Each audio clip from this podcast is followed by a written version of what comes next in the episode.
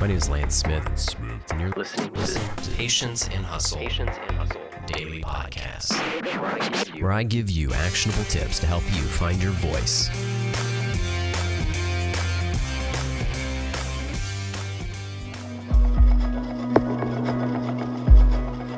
So this is week one of the 12 week content creation challenge. So today I'm going to be telling you about who I am, a little bit about my background, how I got to where I am right now, and what I'm going to be covering over the 12 weeks. So, a little background about me. I grew up, I loved drawing, I loved doing little videos, uh, photography, and stuff. I grew up really enjoying that stuff.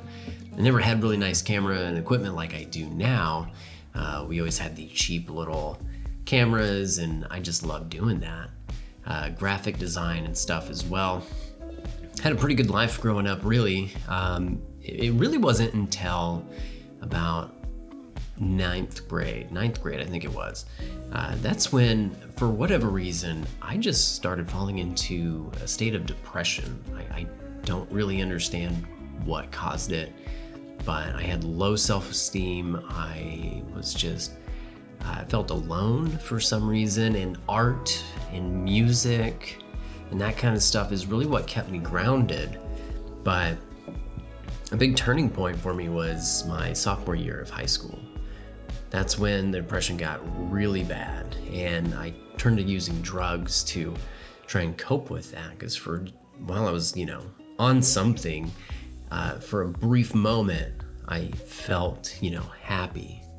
Um, but, you know, I, I, try to use music to cope, um, to get myself kind of regrounded, and none of that really worked. And so I, I just fell deeper and deeper into a state of depression and got deeper and deeper into drug use, which led to self harm and attempted suicide. And, and one day I remember being so messed up that I and just feeling sick that I told myself I couldn't do that anymore.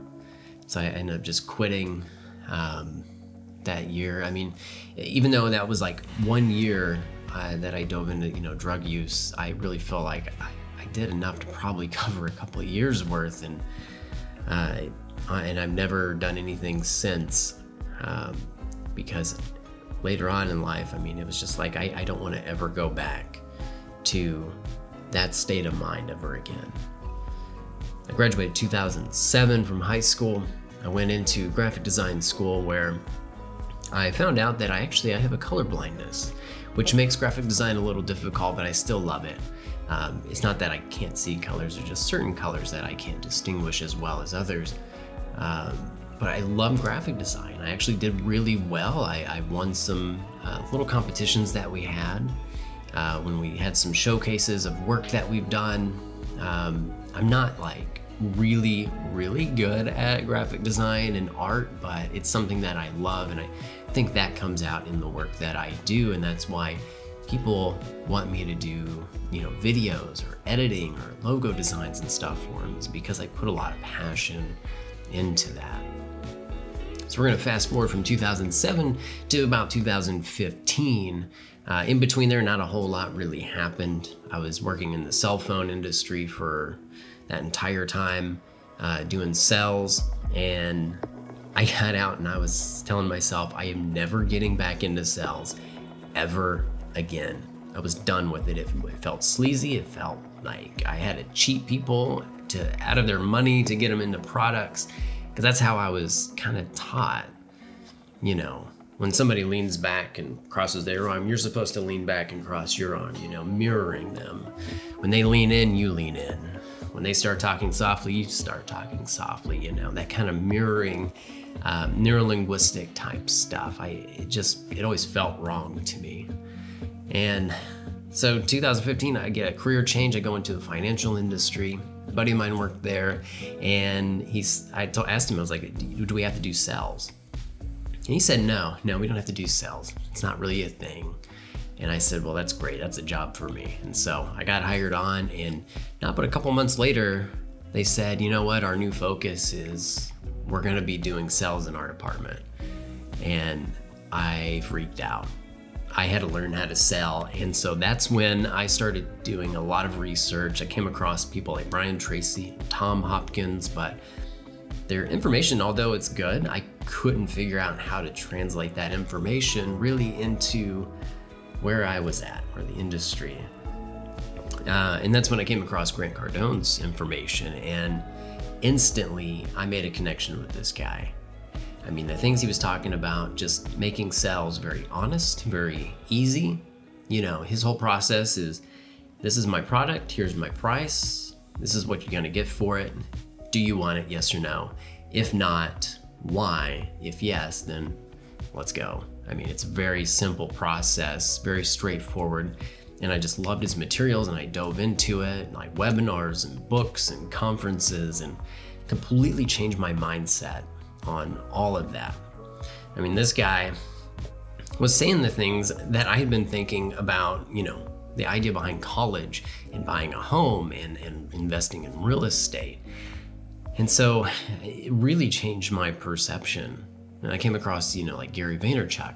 Gary Vaynerchuk was saying a lot of things that I was kind of thinking as well that nobody else around me was really thinking. And I mean, it's just talking about just following your purpose and just your passions and just trying things out. And so that's where it really all started. I decided, you know what?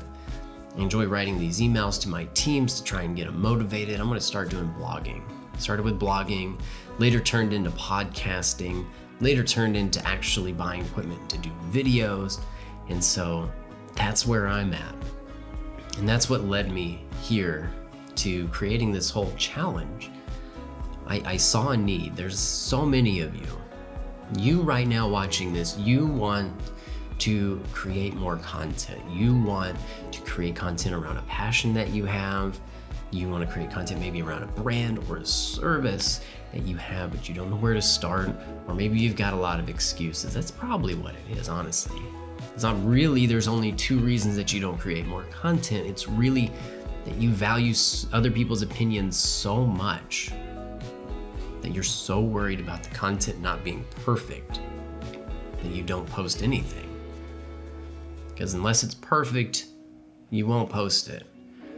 The other one is maybe you just don't really care that much about it. And so you don't post anything because it's just not that important. But that's what I'm going to do during this 12 week content creation challenge is I'm going to teach you how to create content. I want to help you break out of this mindset that you have, uh, whatever's holding you back. I want to help break you through that by challenging you each week to create a video, to create a podcast, and to write a blog. It doesn't have to be uh, fancy, it doesn't have to be well produced. It just needs to be content that you're creating using your cell phone to create it and just posting it. It doesn't have to be perfect. And that's what I'm to do over this next 12 weeks. So there we go. Thank you so much for watching this video. Really appreciate you being here. I appreciate you if you're joining the 12 week content creation challenge. It's going to be a lot of fun. It's very challenging. It's challenging me. And there's several people that are joining in and they are telling me it's challenging them because it's just three pieces of content, but you find out it takes a little bit of work to do, but it's not that difficult.